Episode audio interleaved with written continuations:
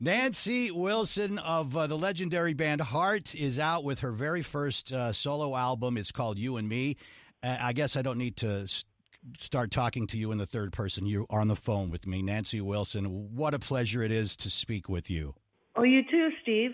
I'm Yeah. glad to be here. Your your uh, official release date of the brand new album is is May seventh, uh, and I just want to start with Mother's Day being upon us, and what a beautiful tribute to your mom and mothers everywhere with uh, the video and the song, the uh, title song to your album, "You and Me." It's it's just gorgeous.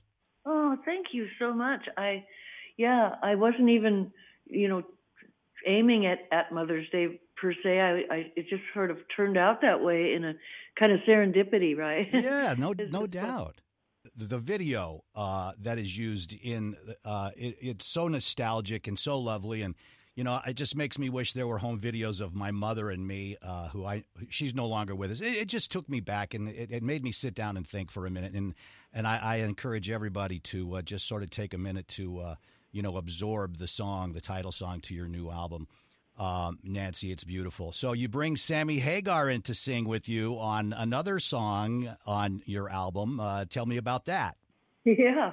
Well, you know, he's a buddy of mine, and um, I think he's you know everyone's buddy. But um, yeah, he he. I said you owe me one, dude, because you know I've we've done different things together for benefits and various things that we've done, you know, back and forth.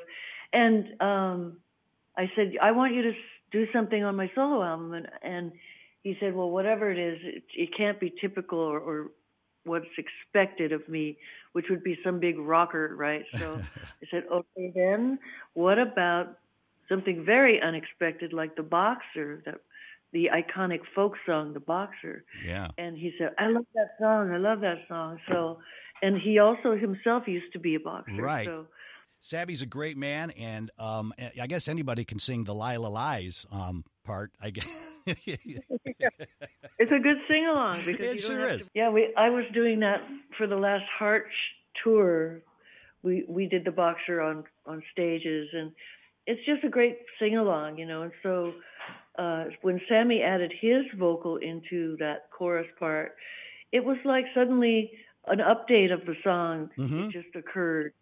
It, it's also interesting that he was a boxer, and interesting that it sort of describes in the clearing stands a boxer, right? right. And he's the boxer, so Sammy becomes the boxer in the song. He becomes the subject. Like, yeah, he does. Yeah. And he brings big energy to it. It's almost like he's got fists. His fists are up, you know. uh, you you have other guests on your album, um, including Duff McKagan of Guns N' Roses and Taylor Hawkins. Uh, that party at the Angel Ballroom's the rocker on the album, is it not? Yeah, that's a pretty big rocker. We, uh, I was friends with Taylor already, and he asked me to do some singing on his solo album, which is called "Get the Money." It's a great album. Yeah. And then I said, "Well, okay, you owe me one. So what have you got laying around that I might want to write to?" He said, "Well, me and Duff have this jam," and so I said, "Okay, I'll take it." I'll take both and, of you. and yeah. so I, yeah, so they they had already done this jam that was really cool, and I finished writing "Party at the Angel Ballroom" fr from that jam, um, because I found myself saying one day I was like, "Oh, Tom Petty now he's up in the." We were losing these rock angels too Yeah. too frequently. right. There must be some kind of party up there in that Angel Ballroom. That's where the ballroom is. like, hey, where's that? That's a pretty good title. It's a good, it's a good one, yeah. Uh, you say you uh, were able to reconnect with your pre-heart self. I, I think I read that in one of your uh, interviews. Um, I guess that's one of the unexpected benefits of this pandemic. That's right. I I've been on the road, you know, so consistently, pretty much with Heart for so long that by the time you get home, you're kind of like, oh, just do my laundry, repack my suitcase, do some, see my people, Mm-hmm. cook a meal, cook a Mhm. good meal, and then go back on the road. So it's it's like kind of the last thing you want to do is pick up an, a guitar when you're not on the stage all the time with a guitar. So Yeah, you got to Or, you know, recharge between performances, but now you've got a lot of time to recharge. And you did it kind of remotely with all of the musicians uh, doing their parts in their own home studios. And then uh, you got it all together, and someone in Denver mixed it all together. That's the way it is, I guess. Yeah, that's exactly. Um, but but the gu- the guys that played played for me um, and with me, who were not in the same room with me, are all the heart players that I just finished the big tour with. So Yeah. it was really it sounded like we were playing together to me. You could read you could we- read each other's thoughts even when you weren't even in the, the same room at the same time, and, and that makes it a bunch easier, I would think. And Yeah, that, that's the whole thing. It was we're so used to playing together that it's the same. We all speak that language and we know how each other is going to do the next part. right, So we we kind of leave the space and you know give the give you know give the other guy his his room for the fill into the chorus and where the bridge is bridge is gonna how the bridge is gonna unveil itself and all that stuff that we know how to do with each other. Yeah. Yeah. The album You and Me has 12 song, uh, songs on it, uh, eight of which are originals that you use journals and poems of uh, when you were in college as inspiration. It's a good thing you get the, you, you hung on to those things. Yeah, I have a couple of old suitcases full of notebooks, you know. Yeah. And if you kind of pour through, leaf through all your old writings and your blank books and stuff, you could usually it'll spark an idea, Mhm. and then you could start, you know, start from there and and expand from there.